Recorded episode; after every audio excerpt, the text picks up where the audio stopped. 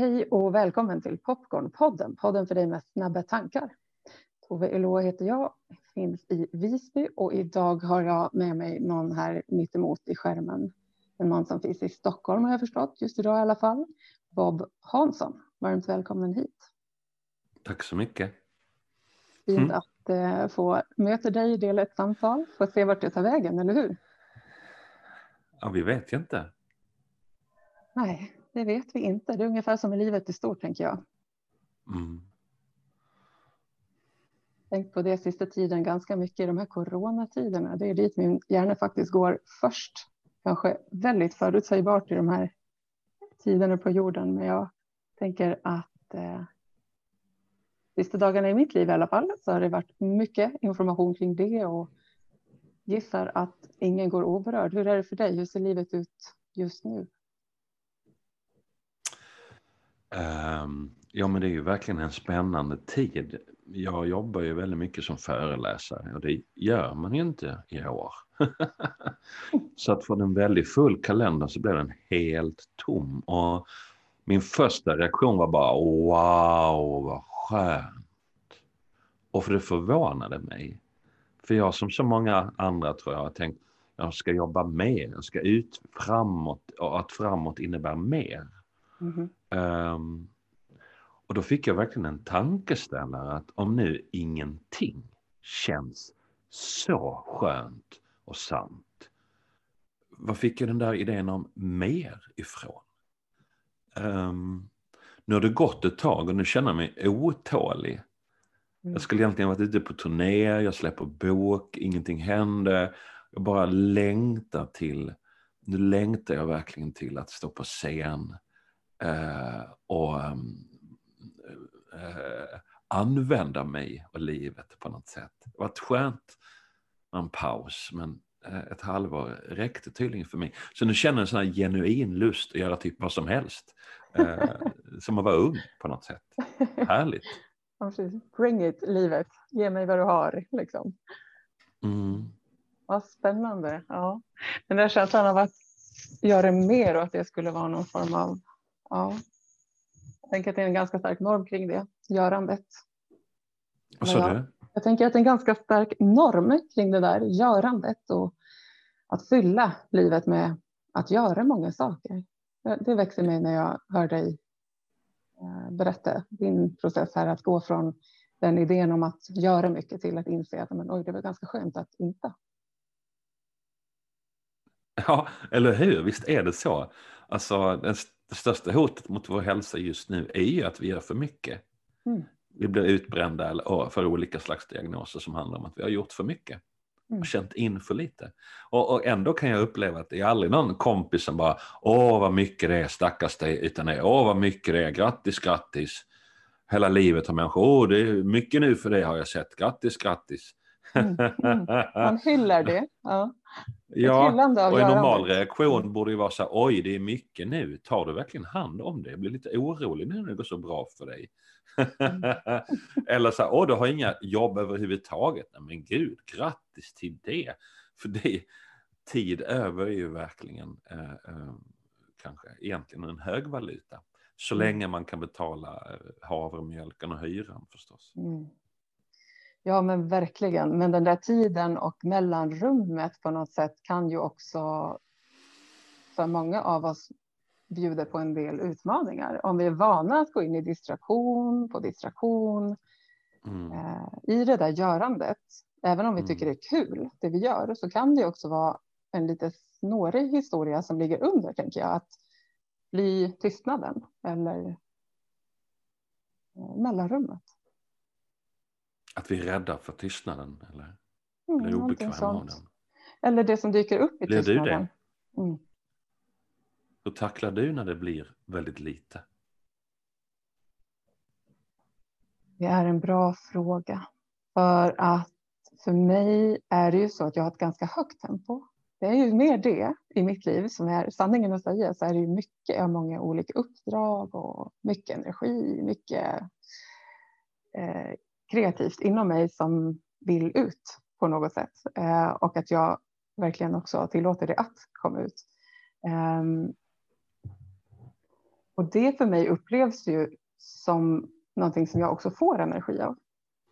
För mig kan jag uppleva att om inte jag skulle skapa det kreativa som kommer till mig, mina impulser i text eller målande eller sång eller podd, så, då får jag istället en känsla av att det gör mig sjuk. Att jag inte eh, föder fram, eller vad jag nu ska säga, skapar det som kommer. Det gör mig trött och sjuk. Med det sagt så finns det också någonting i att skapa tystnad och eh, närvaro eh, mitt i att det kan vara mycket. Det ägnar jag mig åt varje dag för att hålla en balans och checka in med att det känns sant i mig som en form av meditation i livet. Så. Det påminner om en haj. Hajar som dör om de inte simmar. Har jag hört. De måste mm. vara i ständig rörelse. Annars mm. blir de också sjuka. Kan du relatera till det för egen del? Eller hur känns, eh, hur känns det för dig, det här med stillheten eller eh, det kreativa, tänker jag. För, för mig, du är ju, för de som inte känner dig, eh, så ja, det är svårt att sätta ord på andra, men jag tänker att du är bland annat känd som författare, poet, många andra saker. Du får gärna berätta lite mer själv, men mycket kreativitet. Hur är det för dig med den här kreativa eh, kraften? Kan det finnas en vila i den också? Ja, men det är en väldig vila. Eh, jag älskar livet eh, och jag älskar livet när jag är i min kreativitet. Ehm, och det kan också vara kreativt att sitta tyst ehm, för mig är meditationen eh, och kreativiteten mina favoritgrejer. Ehm, och ehm, eftersom det skapar en närvaro, jag tror att jag är ute efter närvaro. Det är inte kreativiteten eller tystnaden som gör mig lycklig utan att, att, att, jag är, att det sätter mig i närvaro. Det blir det där här och nu. Eh, det grubblande sinnet tystnar eftersom jag är fullt upptagen med att antingen skapa något eller bara uppleva min andetag. Ehm, och motsatsen till det för mig när jag är som olyckligast, det, det som drar ner min energi, de dåliga dagarna, det är ju dagar av flykt, då jag flyr. Eh, och det enklaste sättet att fly nu för tiden är skärmen och allt den erbjuder Det kan vara ett medvetet val som nu ska jag se en film. Det kan också vara så att oj, där ligger telefonen och så tar jag upp den och klickar om olika saker eh, i en timme eh, och sen en timme till. Eh, och, och, och, och det blev för mig kan, något som nästan liknar ett helvete. Då blev mitt liv menlöst, tomt, jag tycker inte om mig själv. Eh, jag har dagen i onödan fast jag har eh, fått väldigt mycket information om amerikanska presidentvalet exempelvis. och ja. ändå står jag på minus när jag går och lägger mig. Mm. Mm. Men känslan i det mänskliga sinnet är att du har gjort något. Frågetecknet var vad det gav. Visst. Jag har inte gjort någonting. Jag har tagit emot. eh, mer eller mindre väsentlig information. Men egentligen har ingenting hänt. Det enda som har hänt är i liksom sinnet, the mind. Um, och det är inte där livet utspelas, tänker jag. Vi kan lätt få för oss det, att, att livet är våra tankar. Uh, men för mig är det verkligen, verkligen inte så. Um, Precis som att jag kan få för mig att någonting har hänt när jag ser en film. Men jag har bara tittat på människor med snygga kindben som låtsas att de gör någonting. men jag har bara suttit i en soffa och tryckt upp ostbågar i varenda por. På, liksom. men det är allt som har hänt. Men min hjärna kan tro att någonting har hänt. Likadant när jag googlar om amerikanska presidentval kan jag få för mig att nu har någonting hänt. Men det är en väldigt, väldigt, väldigt liten del av mig där någonting har hänt. Väldigt, väldigt liten del av min hjärna där någonting har hänt. Och, och, och det är då en del man eh, lätt eh, identifierar sig med. Eh, den här, den här medvetna tankedelen av en själv på något sätt. Men mm. den är nästan, det är som att äta en seg råtta och tror man att, att man har varit på Café Opera och dinerat. Det har man inte. Nej, fantastisk liknelse jämförelse.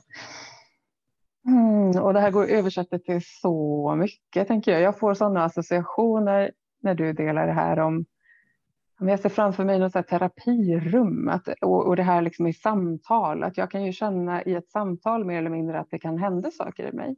Jag kan tycka att jag lär mig någonting när jag lyssnar på en människa. Eller, men, men när är det som det sker en förändring i mig? Är det när jag tycker att jag har hört dig säga någonting klokt eller är det när jag får pröva att uttrycka det själv i mitt liv genom någon handling eller möte så att säga?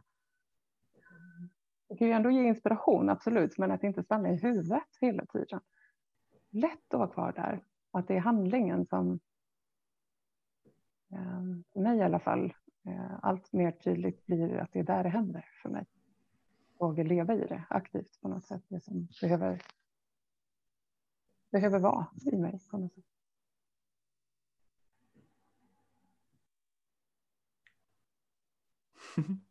Hej! Hej, det är spännande också att du får utrymme med tystnad. Jag behöver sätta ord på det så här i en podd.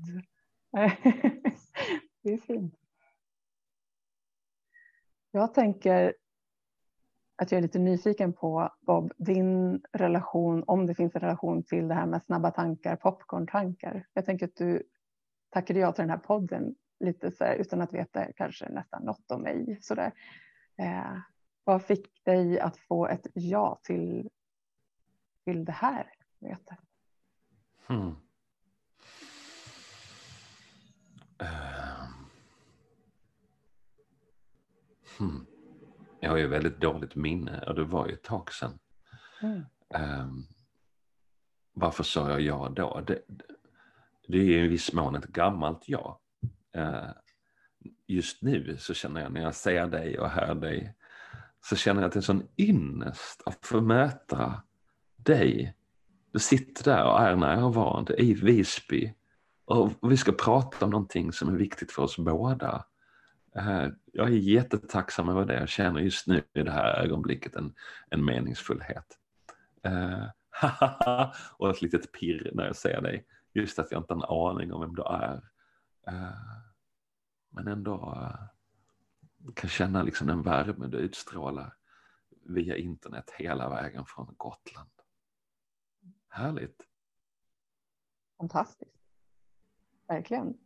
Tack för att du säger och tack för eh, det händer någonting i mig när du säger det här och jag tycker att det är så gott för mig att möta eh, ja, men du som lyssnar ser ju inte det men jag får ju möta din blick och din glädje i att uttrycka det som just nu du fick uttrycka och också det här fina i att inte köpa min första fråga. Vad var det som fick dig att tacka ja. Det var, nej, nej, nej. Ja, men det var då. Nu är vi här. Att så här, inte vara så här lydig, svara på podcastpersonens frågor. så här, jag borde nog göra det på ett visst sätt. Nej, så här, fuck it. Nu ska jag vara sann och svara det som känns i mig här. Det uppskattar jag jättemycket. Verkligen. Jag med. Jag med. Verkligen. Jag har en tendens när jag är med på tv så tänker jag nu ska jag vara med på tv och så ska jag vara typ så här Eka Tolle, lugn, för det är vad som behövs i tvn. Sen när jag kommer till tv-studion då blir jag bara popcorn hela tiden. Och så sitter det programledare som ofta har noll koll. Och nyss pratade om att någon skulle skapa en lott grej och så var det amerikanskt val och så är det nyheter och de vet inte vem jag är. De har ett papper med frågor som någon annan har hittat på och de vill bara ha det trevligt och så plötsligt sitter jag också där och bara har det lite trevligt. och lever liksom upp till deras idé om, om vad som ska hända istället mm. för att leva upp till min idé om vad som kan hända, vilket är tänk om vi kan skapa magi. Så, så riks jag bara, bara wow, jag är med på tv. Och sen går jag där utifrån och bara, åh, det här var ju helt onödigt. Det var roligt, men onödigt. Det här ger inte världen någonting.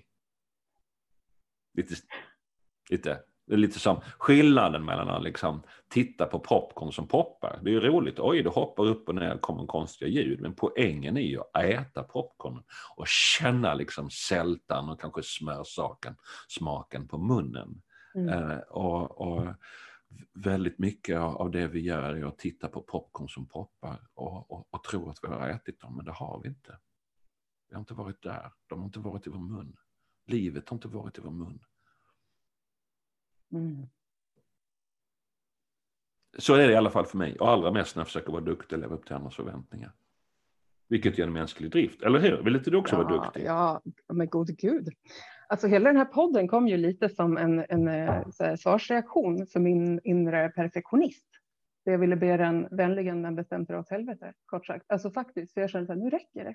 Nu räcker det att jag ska gå runt i en idé om att vänta på sen.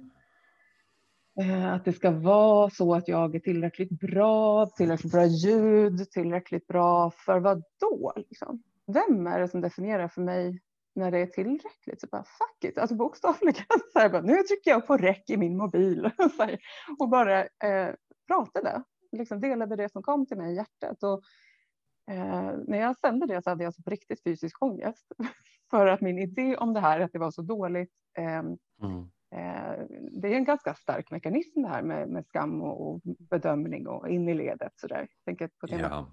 mänskliga psykologin. Men det sitter ju i huvudet, liksom, punkt. Mm. Och att någonstans, och där är vi tillbaka i handling. Jag hade ju kunnat tänka i 70 000 år till att jag inte skulle sända det där avsnittet eller jag måste fortsätta att det ska bli lite bättre först. Men genom att jag eh, vågade prova, och det är lätt att sitta här och vara kaxig, men det är en sån övning varje, varenda gång jag trycker på rec så kan jag, alltså det är på riktigt en meditation det här, mötet med dig och um, när jag delar ett avsnitt så, så kan jag absolut få en sån här, var det här tillräckligt bra? Fast det är inte min sak att bedöma det. Det är inte min sak att bedöma hur du som lyssnar upplever det här mötet. Så jag behöver så vad är din här. sak då? Min sak för mig är att gång på gång på gång landa in i hjärtat och försöka att vara därifrån, att leva därifrån rent. Vad tycker jag ger mig glädje? Vad kan jag ge vidare som ger mig mening? Liksom? Som inte är för någon annans skull, utan så här, jag vill mötas ifrån hjärtat och jag tror på att alla människor har så mycket att ge till varandra om vi vågar mötas där. Det vill jag ge vidare. Mm. Mm. Jag skulle vilja läsa en sak som slår mig här. Mm. Um, um, ur min nya bok där jag svarar på frågor. Och en fråga är vad är normalt? Och då citerar jag en annan bok, Souls of Fire, Elie Wiesel, som har skrivit något sånt fint eh, om en hadi, hadi, hadistisk berättelse, vad som händer eh, efter sin död, när man träffar Gud. Mm. Gud kommer inte fråga dig varför du inte blev en ny Jesus. Han kommer inte fråga dig varför du inte skapade världsfred eller botade cancer.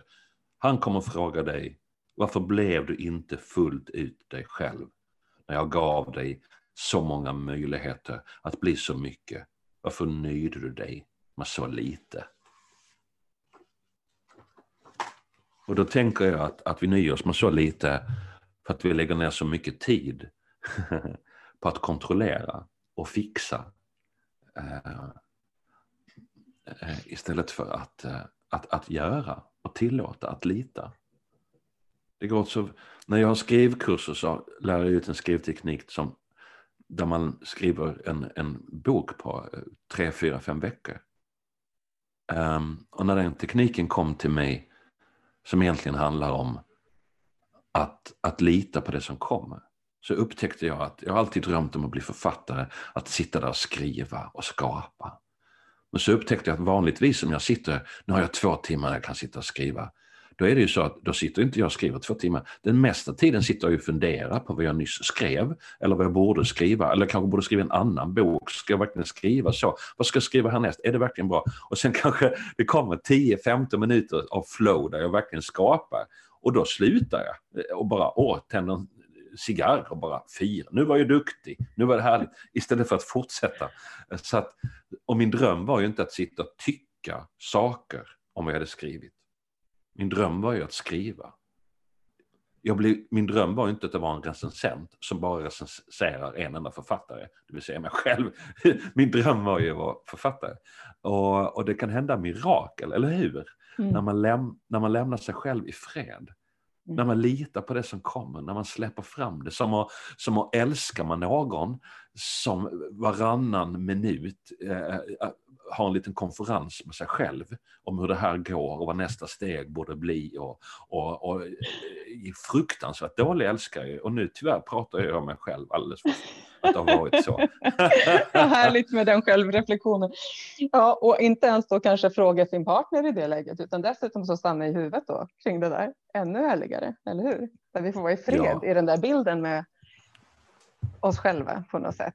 Där tankarna kan verka väldigt sanna. För den där inre, för mig så, så tänker jag att den här skammen eller um, Eh, bedömningen av skapandet eller sin person, det, det, är ju ofta inte bara härliga saker, tänker jag. Då hade det inte varit eh, så mycket att stanna till vid. Är det härligt är det bara att köra, men det är ju de här frågetecknen eller liksom good enough eller vad ska den tycka? Får jag bli sedd på det sättet? Och mod och sådana här saker.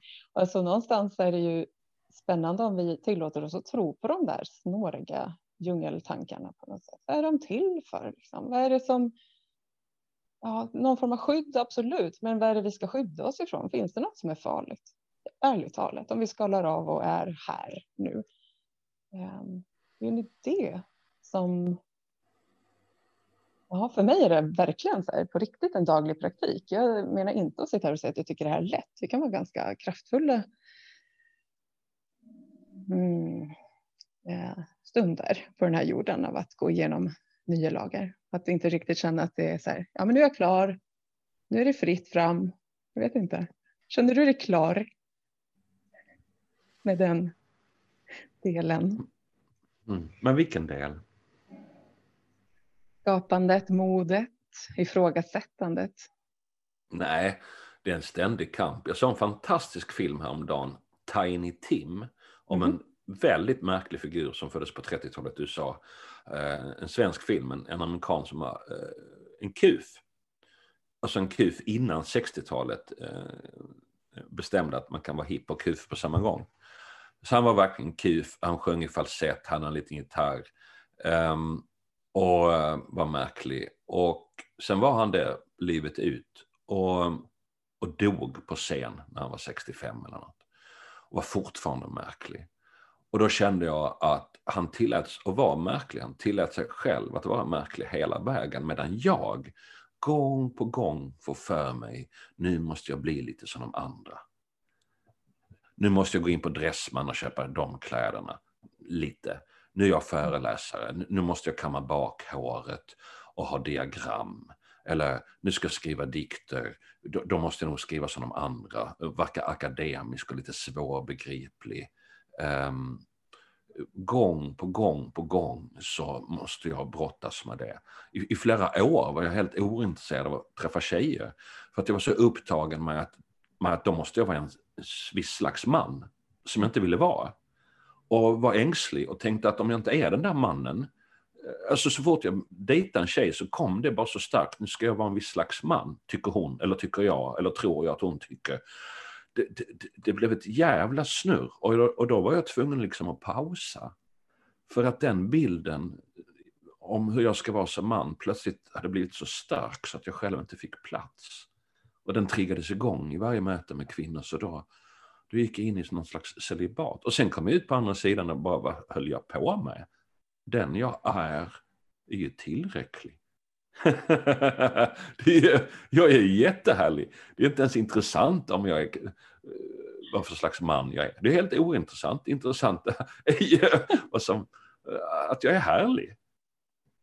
Jag älskar att du skrattar med hela dig och liksom bara älskar dig i det. Det känns det som för mig när jag ser dig och hör dig säga så här, jag är jättehärlig, det är fantastiskt.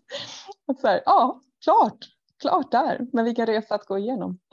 Ja, och gång på gång glömmer jag bort det. Nej, alltså, nu, jag är inte härlig som jag är. Jag var det innan, men nu är inte jag det. Nu måste jag trixa, fixa, hålla på eller något. Och sen håller jag på med det och så är det inte så roligt. Och sen kommer jag på, men jag var ju härlig hela tiden. Jag är ju Bob liksom. Det är ju bara jag som är Bob. Men ändå försöker jag, ah, jag ska bli lite mer som Johnny. Och det är också spännande, för vem är Johnny då? Liksom? Det är också din bild av Johnny. Johnny står där och tänker, jag vill bli som Bob. Ja, det skulle inte förvåna mig. Johnny. Jag tycker att Johnny borde bli lite mer som mig innan du säger det. och jag älskar också att vi är ödmjuka. Det är en fantastisk egenskap. ja, men ja, jag har ju övat på ödmjukhet i hela mitt liv så att jag är ödmjukare än nästan alla andra. Jag kanske är mm. ödmjukast i hela Norden. Fantastiskt. Ja. Åh, det är så härligt. Det här är ju så fint alltså. Det händer något i mig att få höra det här också. Det här med att eh, när du delar om eh, ja, men mansrollen, vem behöver du vara eller tyckte du att du behövde vara för att få möta en kvinna till exempel och att sen gå in i celibat säger du en, jag förstår ganska, liksom, en tid, längre tid. Och att någonstans eh, den där resan i att gå igenom de här normerna och igen tillbaka in i kroppen och det som är så här, vem är jag? Vad är det jag vill leva på den här jorden? Ska jag försöka copy-pasta dig? Så, nej, det behöver jag ju inte. Nej. Nej. Det är bra om vi inte gör det. Så, att det finns någon, någon medicin i att jag är just jag och du är just du och i det mötet så händer det aha, oklart vad. Det vet vi ju inte så att säga, men att um, jag kan relatera mycket till det där också med roller. Jag är ju i en del olika eh, sammanhang. Podden är ju en del av, av det jag gör. Jag håller också på mycket med meditation i egen firma och jobbar också som chef i eh, offentlig sektor. Eh, och det är ganska olika rum kan jag säga. Eller hur? Mm. Och det är spännande. Jag tänker så här ibland, varför har jag valt så här olika rum? Så här, vad håller jag mm. på med som har valt så här mm. olika rum? För det är ganska eh, kluvet ibland att skifta mellan dem kan jag känna. Och så landar jag i att det är nog precis därför jag ska vara i de här rummen. För varför är de så skiftande för mig? Jo, det är för att jag väljer att skifta in i chefsroll. Som du säger, så här, diagrammen. Hur ska jag se ut i den här gruppen? Hur leder jag en arbetsgrupp kontra hur leder jag en meditationscirkel av kvinnor? Mm. Så det är ju mig det här händer. Så det är en så mm. fin övning i att det här autentiska, vad nu det ens är, men det här ordet liksom. Vem är jag? För jag är ju gemensam nämnare oavsett vilket rum jag går in i. Ja. Mm. Ja. Visst är, det, visst är det förvirrande att du tänker att överhuvudtaget tänka att jag är ju chef nu. För det är du ju inte alls. Det är inte därför det är intressant. Det är ju liksom någonstans här rollen före själen. Det är ordet ja. chef. Vad gör det ens? Eller ordet man. Ja. Ordet poet. Ja. ja. Vad gör det med dig liksom att eh, bli kallad poet? Vad gör det med mig att bli kallad chef eller healer eller liksom? Ja. Vad har vi för olika roller och kostymer som vi går in i? Ja, men jag, jag, fan, jag blev så himla upprörd för att i alla yrkesgrupper, eller allting, alltså, alltså, präster som håller en predikan, poeter, skådespelare, dansare, psykologer, lärare, eh, konduktörer som jag har mött, så finns de som är absolut sämst på sitt jobb, tycker jag, det är ju de som helt lever upp till idén. Prästen som bara är, står där och bara är präst. Och man bara, men var är du? Liksom. Okej, okay, du pratar om Gud och du läser ur Bibeln, men vad gjorde Gud med dig? Det, det, det, det är där det kan börja svänga. kom fram ur skruden din jävla fegis. Eller psykologen som bara sitter och bara försöker verka vara en kompetent psykolog. Ehm, eller konduktören som bara vill vara en sån himla duktig konduktör så att den inte alls kan tänka utanför ramarna och lösa de problem som uppstår. Ehm, eller poeten, eller skådespelaren som, eh, hur många skådespelare har man inte sett det tycker jag som, nej men herregud den människan står ju inte, eh, den står ju bara och försöker visa att den är en duktig skådespelare. Eh, vilket jag kan relatera till för att man vill vara duktig. Men det är inte där det händer. Eller återigen, ligga med någon vars största drivkraft är att imponera på mig. Titta vilken duktig älskarinna jag är. Ja, gud vilka härliga tricks. Och det är kul en kvart. Men magin bor ju någon annanstans. För den där självupptagenheten som, som det bottnar i, eller hur? Nu måste jag vara mm. den där mannen, nu måste jag vara den där chefen. Gör jag ett missar med de andra. Och det är i mötet magin uppstår, det är också i mötet med den andres som ens egen kompetens på något sätt, eh, eller hur, kommer mm. fram som mest. Liksom. Mm. Och det är inte alltid lätt. Absolut inte, skulle jag vilja säga på det. Men också så fint att få öva på det. Jag kan ibland tänka att jag får betalt som så här, för personlig utveckling. i mitt arbetsliv. Det är fantastiskt ska jag säga. Men då väljer jag också att se det så. Om jag går in i något möte så här, nej men fy fan vad svårt det här känns. Eller ja, vad är det som är svårt då? Ja, men det är kanske för att jag vill ha kontroll. Ehm, jag vill kunna styra vad som händer här. Alltså det blir ju något så att jag får gå in i och känna på varje stund. Så här, vad är det som egentligen är grunden till varför jag vill agera på det här sättet i det här mötet eller säger det här till min medarbetare eller eh, till min chef eller lika mycket i mötet med dig liksom. Eh, alltså det är så fint. Det är så fint. Alltså allt det här är ju någon form av så här supergåvor att få eh, känna på. Ja, eller hur? Vad är den största utmaningen för dig då som du är en inkännande människa? Du du har en förmåga att vara autentisk och du har en längtan efter att vara autentisk. Verkar det mm. som. Mm. Vad är då, vad är då den, den mest spännande lektionen i dig som i att vara chef och i chefsroll? Mm. För mig så är det det beror lite på vilken dag du frågar mig. idag! Jag frågar dig idag för fan. Precis, jag vill säga på tal om vad det brukar vara så ska jag känna in vad det är just nu. ah. Ja.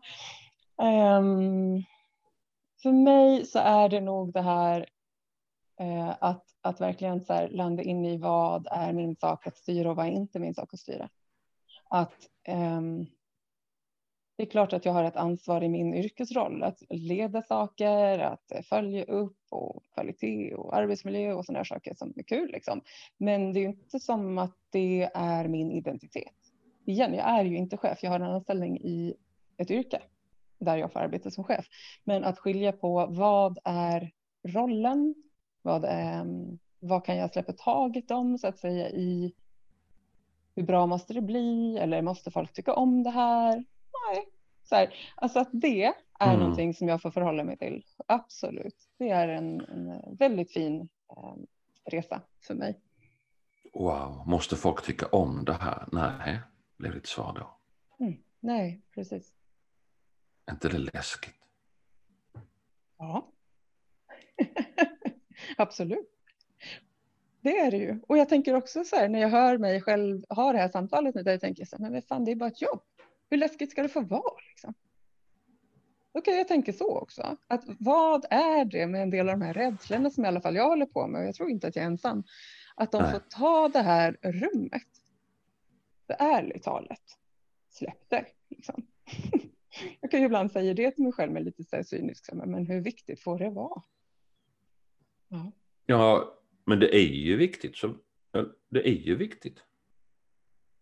Uppenbarligen. Och så det låter det som att du har en åsikt om att det inte borde vara viktigt. Eller missförstår jag dig? Mm, jag tänker mer så här att det är viktigt vad som händer i mig om om jag låter det vara på den nivån i mig att jag väljer att eh, lära och växa ifrån det. Men om jag så att säga går in i rädslan som någon form av distraktion, det är nog där jag tänker. Då mm. för mig så behöver jag nog kika på är det här något jag behöver hålla fast vid som en rädsla eller skulle jag kunna släppa taget om rädslan och göra ändå? Um, hur gör man när man släpper taget om rädsla? Eller hur gör du? Gör tvärtom. Eller gör det jag inte trodde att jag vågade göra, tror jag. Mm. Mm. Så för mig att släppa taget om rädsla, det är ju bara en sån abstrakt term. Det är ju bara huvudet, då är vi kvar i huvudet, det vi inledde förut med. Eh, det är inte där det händer för mig. Jag behöver först identifiera den. Jag behöver ju vara medveten om vad jag hittar på här inne i mina flipperkulor, popcorntankar. Det är för mig ett, ett steg ett så där, men också att titta på eh, vad jag skulle kunna göra istället.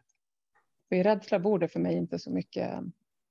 Eh, det bor väldigt många gåvor om jag eh, vill hämta gåvorna, men, men för mig blir det också viktigt att inte knarka rädslor så att säga, vara kvar i det, utan att vad kan jag göra istället? Så, så länge jag för mig, för mig är det så att om jag är kvar i mina rädslor så är det också ganska självcentrerat eh, faktiskt. Och de gör ingen nytta för någon annan heller, inte varken för mig eller någon annan.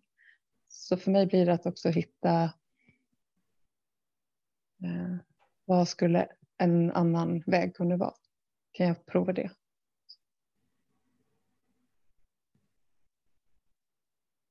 Vad händer i dig när du hör mig säga det här?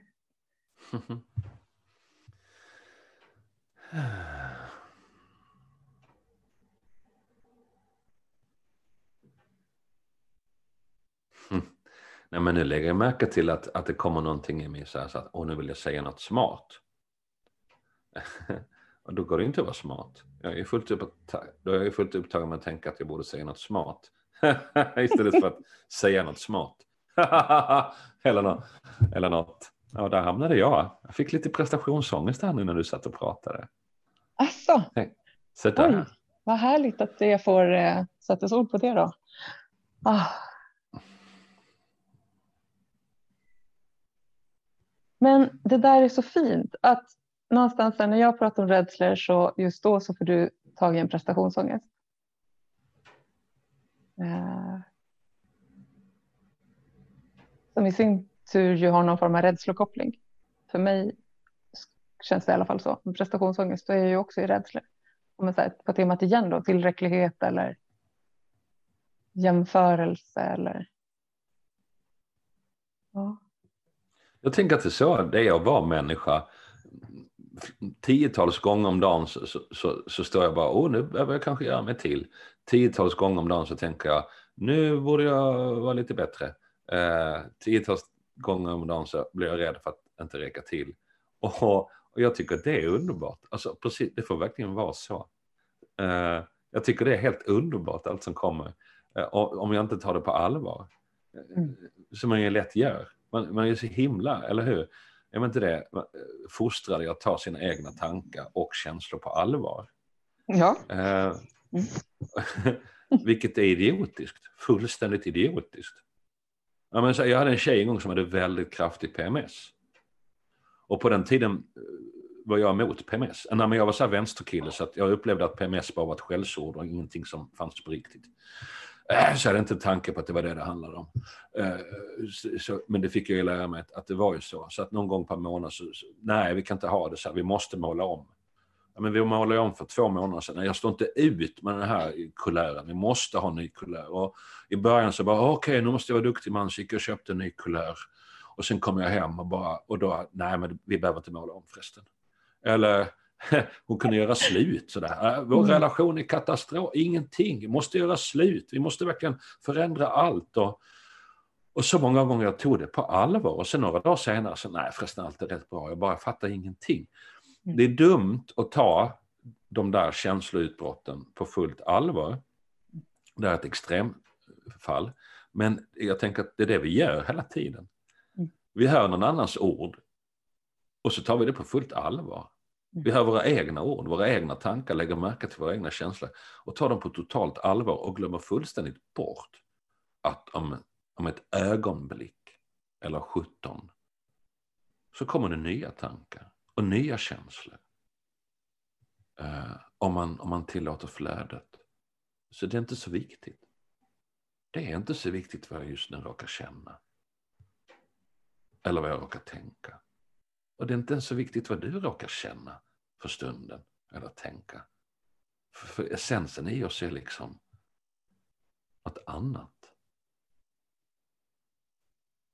Det är verkligen mm. någonting annat. Mm. Eller hur? Det intressanta med dig just nu är inte vad du nyss sa. Det intressanta med mig är inte vad jag just nu säger. Mm.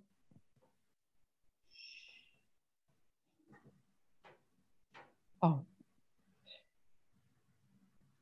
Det finns någonting i mig som eh, eh, vill bara tillåtit tystnaden få tala och så får jag en så känsla av att men det går inte för jag sitter i podd. men för mig blir det så här. Så mycket också av mötet är ju och jag kommer ju säga emot hela den här grejen med podd, men det är också så mycket det ordlösa. Jag tänker att när du delar de här orden med mig, den här stunden nu, så är det också mycket, mycket just de där sekunderna av tystnad eller Eh, eh, kontakten. Så den ordlösa för mig, alltså det är just, där händer ju någonting också. Som i alla fall jag önskar bjuda in mycket, mycket mer i mitt liv. Har mycket av i mitt liv nu jämfört med förr. Men igen på tal om så här, distraktion eller mellanrum, att få mötas i men verkligen i så här, nu. Att jo, men nyss så delade du någonting. Jag delade också någonting. Vi måste kanske inte ens göra så mycket med det just nu. Men det fick vara där. Det får vara där. Det som kommer sen kommer också få vara där. Och vi behöver inte veta var det här ska ta vägen. Jättespännande eh, och lite läskigt. Alltså sådär, får man göra så här igen i ett sånt här möte? Vi har aldrig sett. Men så, ja, det får vi ju. Jag får det. Och så får vi se vad som händer därifrån. Mm. Mm.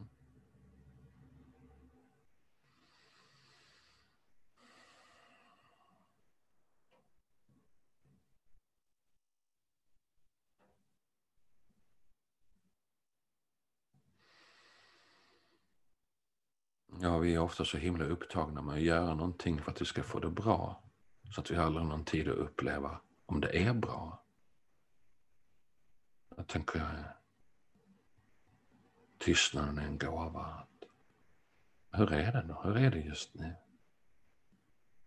Hur är det just nu att vara mig? Hur är det att vara dig?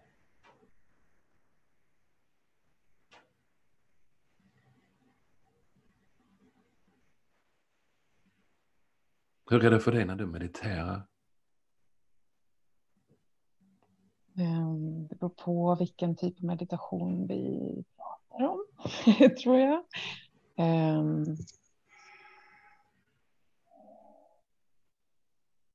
min fantasi blir att du menar tyst meditation i lugn och ro. Så där, sitter tyst och, och mediterar på det sättet. Ehm, och den typen av meditation, där sätter klockan eller sitta på kudde x antal tid, det gör inte jag så ofta ska jag säga. För mig är meditationen, alltså som nu när vi sitter här så eh, är en, en stor del för mig att också vara kvar med mig, känner jag i min kropp faktiskt. Är jag här? Är jag på riktigt här? Samma andetag, att känna tillåta en ankring i kroppen. Eh, att vakna på morgonen och vara i, i den första upplevelsen av att vakna.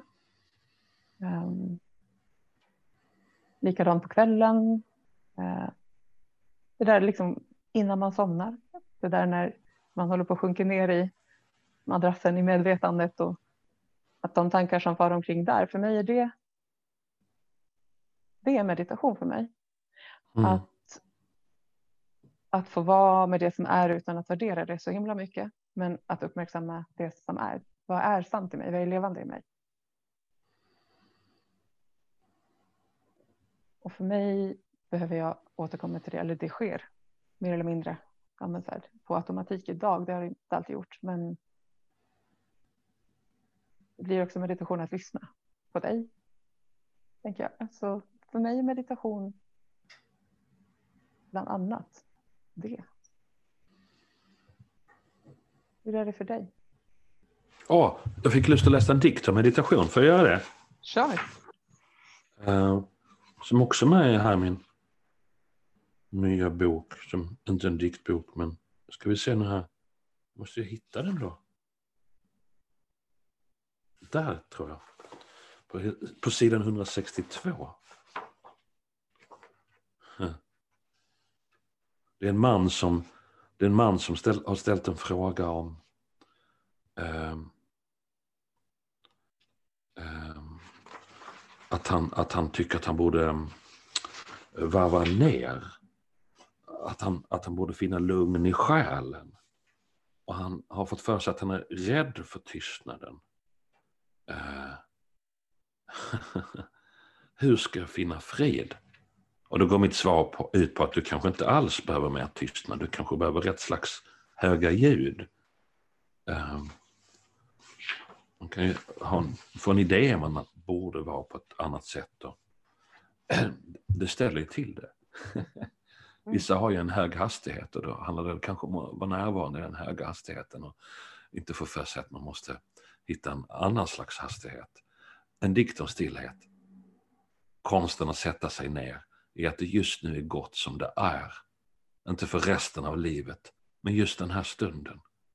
Att inget behöver läggas till, inget behöver fixas, renoveras, restaureras. Du behöver inte finna ett lugnare lugn, en fridsammare frid. Du behöver inte bli bättre på något som helst. Du behöver inte gå ner i vikt. Du behöver inte hålla in magen. Du behöver inte förbereda någon morgondag. Den kommer av sig själv. Du behöver bara sitta. Behöver bara stå ut med att bara sitta. Just nu är det gott som det är. Just nu är det god som det är. Just nu har arbetslinjen semester. Jag har sett oss båda tvivla på att det vi utgör är tillräckligt. Jag har sett hur just det tvivlet fått oss att kämpa, fått oss att uppnå mål efter mål utan att känna oss så väldigt framme för det. Just nu är det inte så. Just nu sitter vi. Vi sitter högst upp på ett jordklot som vilar under oss. Just nu är allt gott. Om en stund får du tvivla igen. Om en stund får du streta på igen. Men just nu slipper du. Ja, där slutade den. Mm, där slutade den. För mig handlar meditation om det, tror jag. Det handlar inte om att nå något lugn eller frid utan att liksom låta den här verktygslådan som man hela tiden fixar och trixar med för att förbättra saker. Lösa problem, planera, kontrollera, alla de där verktygen man har samlat på sig. Jättehärliga att använda men att någon liten stund låta den verktygslådan stå orörd. Ja, det är för mig värdefulla stunder.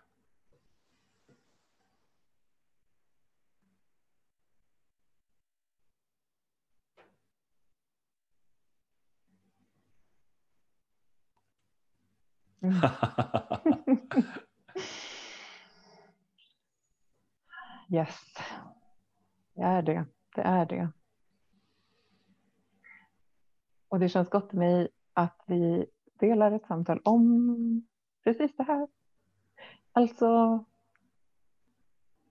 i en tid där det, i alla fall jag möter många som kämpar, skulle jag säga, med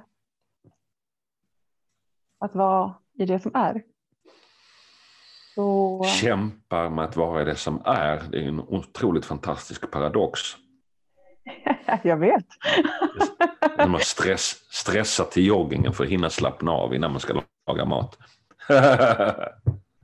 det är verkligen det som är sammanfattningen, eller hur? Ja, och just därför så är det så fint att få ja, dela några, några tankar och reflektioner på det här. Verkligen. Men du, du möter många som kämpar med att vara? Mm. Men det är på lite olika sätt. Det är min tolkning också. Det är mina ord nu. Ja, du kan ju ha helt fel. jag kan ju ha helt fel faktiskt. det är ju faktiskt så. Eh, nej, men när jag säger det så menar jag mer det här med. Eh, jag är inte alltid säker på att kampen så att säga handlar om det som är, utan mer handlar om bilden av att till exempel meditation. Ja, men jag vill meditera mer. Ja, okej, okay, vad betyder det för dig? Ja, men då tror jag att jag måste göra på det här sättet och jag tror. Eh, kan du lära mig hur man gör så där?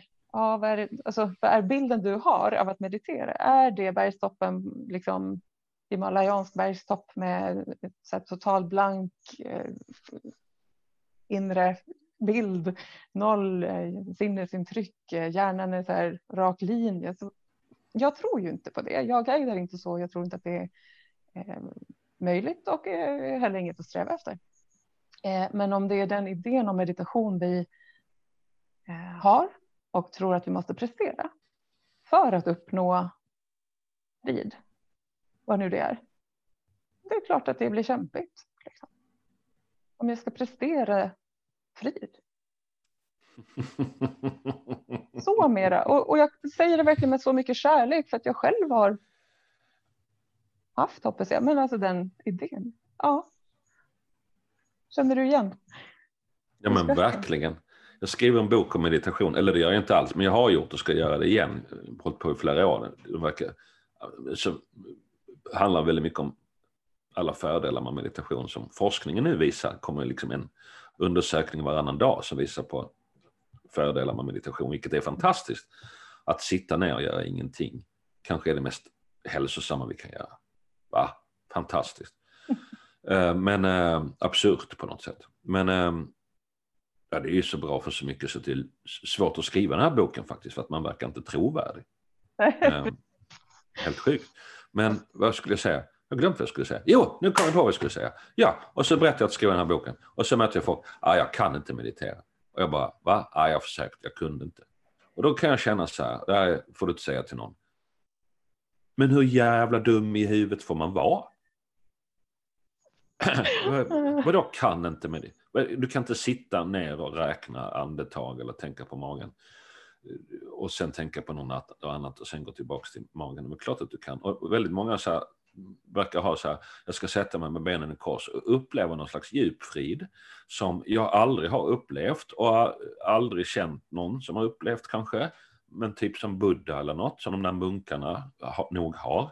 Den. Nej, nu har suttit en hel kvart och jag tänker bara på att jag tänker. Funkar inte för mig. Lite som att gå in på ett gym och bara åh, jag vill ha så här stora bröstmuskler. Så går man in och kör bänkpress 10 minuter och kollar sig i spegeln bara. Nej, inget hände. Funkar inte för mig lägger ner det här. Som visar hur, visar hur prestationsinriktade vi är. Ja, ja. Och att vi tar med oss det ända in i meditationen, tar med oss det ända in i yogan. Det finns ju så mycket yoga som, som bara är eh, högpresterande stretching. Mm. Och det är jättehärligt ju att bli vig. Men det är inte andligt, det är inte det minsta andligt. Eh, bara för att man eh, har en sån där skål från Tibet längst fram som man klingar innan det är slut. Uh, inte vet jag vad andligt är, men vi sitter djupt i prestation. Och jag, mm. och, och för, mig, för mig handlar den frihet jag uppnått i mitt liv och den lycka jag uppnått i mitt liv och just nu känner att jag skördar frukterna av är icke-presterande. Alltså gång på gång. Jag går upp och föreläser, förberett mig jättemycket. Nu vill jag vara jätteduktig för jag får jävla mycket betalt nu. Och Anders Borg innan mig. Oj, nu måste jag verkligen skärpa mig. Och varit jätteduktig. Och så händer det nästan ingenting. Jag har försökt vara professionell och det är allt jag har lyckats med. Och folk längtar inte efter en professionell gubbe till. Det finns mm. ingen som helst längtan efter professionalitet, inte den djupa längtan. Den djupa längtan efter något annat, som mycket ofta Oj, ska jag föreläsa nu? Gud, jag, jag hade glömt det. Jag måste skynda mig. Jag slänger mig på moppen och åker dit helt oförberedd. Bara, Oj, hej, jag har en dålig dag. Jag ska försöka föreläsa här. Eh, mm. pang, så händer det liksom. Du vet känslan. Ja, ja. När man gör något och människor verkligen, de säger alltid tack och de klappar alltid. Mm. När man mm. hör ju skillnad på de där applåderna. Ja, ja, ja, man vet när något har hänt. Jajamän. Sist jag låg, hon klappade. Ja, men då visste jag ju. Här, den här applåden. Nej, jag skojar. Nej, nej. Grattis till det, vad härligt. ja, vi borde kanske applådera mer när vi har legat. Precis, ska skriva det i Tinder-profilen. Jag gillar applåder. ja, ja, jag gillar att ligga. Eh, speciellt om man får applåder efteråt.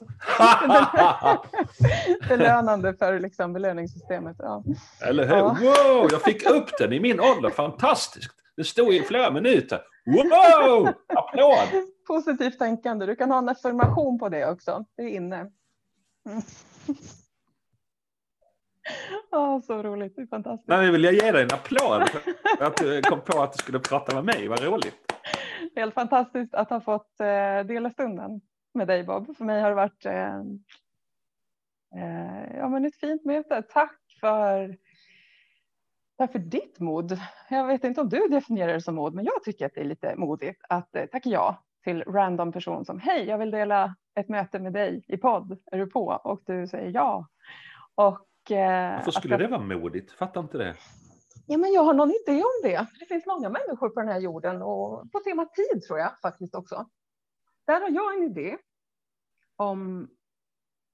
Ja, men så här, nu projicerar jag ju någonting på dig Det är ju så om jag ska vara helt sann. Då tänker jag så här, du har säkert jättemycket att göra. Har du verkligen tid? Och så här, det ligger många lager i det här. Det här skulle man kunna mm. inventera ganska mycket på. Men ja, någonstans det där. Um, en känsla av men vad krävs för att skapa ett möte? Eh, att nej, för mig är det inte givet att, att, få ett ja på det. Men för mig är prio ett att våga fråga. Det är okej okay om du inte hade velat. Det är inte okej. Okay. Men jag behöver våga fråga. Mm. Eh, eftersom jag hade ett ja i mig, så att säga. Mm. Mm. Det är allt. Det är allt man behöver göra. Lägga märke till sitt ja och sen agera på det. Och sen får ju världen hålla på med vad den håller på med. Den kanske säger ja, den kanske säger nej, den kanske ignorerar, den kanske missförstår. Men det är ju liksom världen. den, mm. den gör ju sin grej och, och verkligen. Det, fan, tack, det kom till mig. Det ska bli mitt nya livsmotto.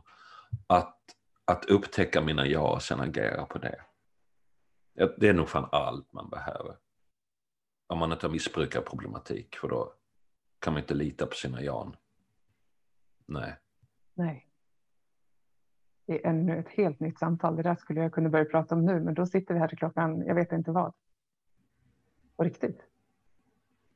Vi, jag tycker att vi redan sitter i klockan vet inte vad. Eller jag har ingen aning vad klockan är. Jag har ingen aning faktiskt riktigt vad vi... Tack för det. Ja, det är fantastiskt. Ja. Tjofaderittan lej.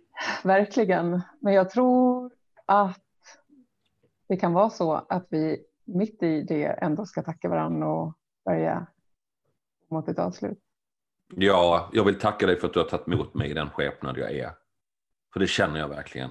Din förmåga som säkert gynnar så många fler än mig. Att du bara tar emot. Jag känner att jag behöver inte spela en roll av en duktig poddintervjumänniska. Även om jag fick för mig kanske att jag ändå skulle göra det. Tack, tack för det. Tack och världens vägnar. Verkligen tillbaka för precis samma. Fantastiskt att få dela en fredag på det här sättet. Mm. Önskar dig Bob en fortsatt fin fredag och jag tänker så här också att den här eh, boken du har skrivit skulle jag vilja att du säger eh, vad den heter för att de som eh, lyssnar och vill ta del av den på något ja, sätt. Och jag vill att du ger mig din adress så att jag kan skicka boken till dig. Och, och, den heter allvarligt talat Livet hur fan gör man? Och där skriver jag de här orden som jag nyss slogs av som ett tema för vårt samtal, i alla fall för mig lite. Det är, inte, så här står det, det är inte vår uppgift att designa oss för att göra andra trygga och därmed passa in. Det är andras uppgift att ta emot oss i den skepnad vi redan är. Och det är precis det du har gjort nu och säkert andra gånger. Det är fan i mig värt en riktig applåd. Så här långsamt. Den bästa låten. ja, så fantastiskt härligt. Woho, tack! tack så jättemycket Bob. Ha en fortsatt fin dag så hörs vi en annan gång.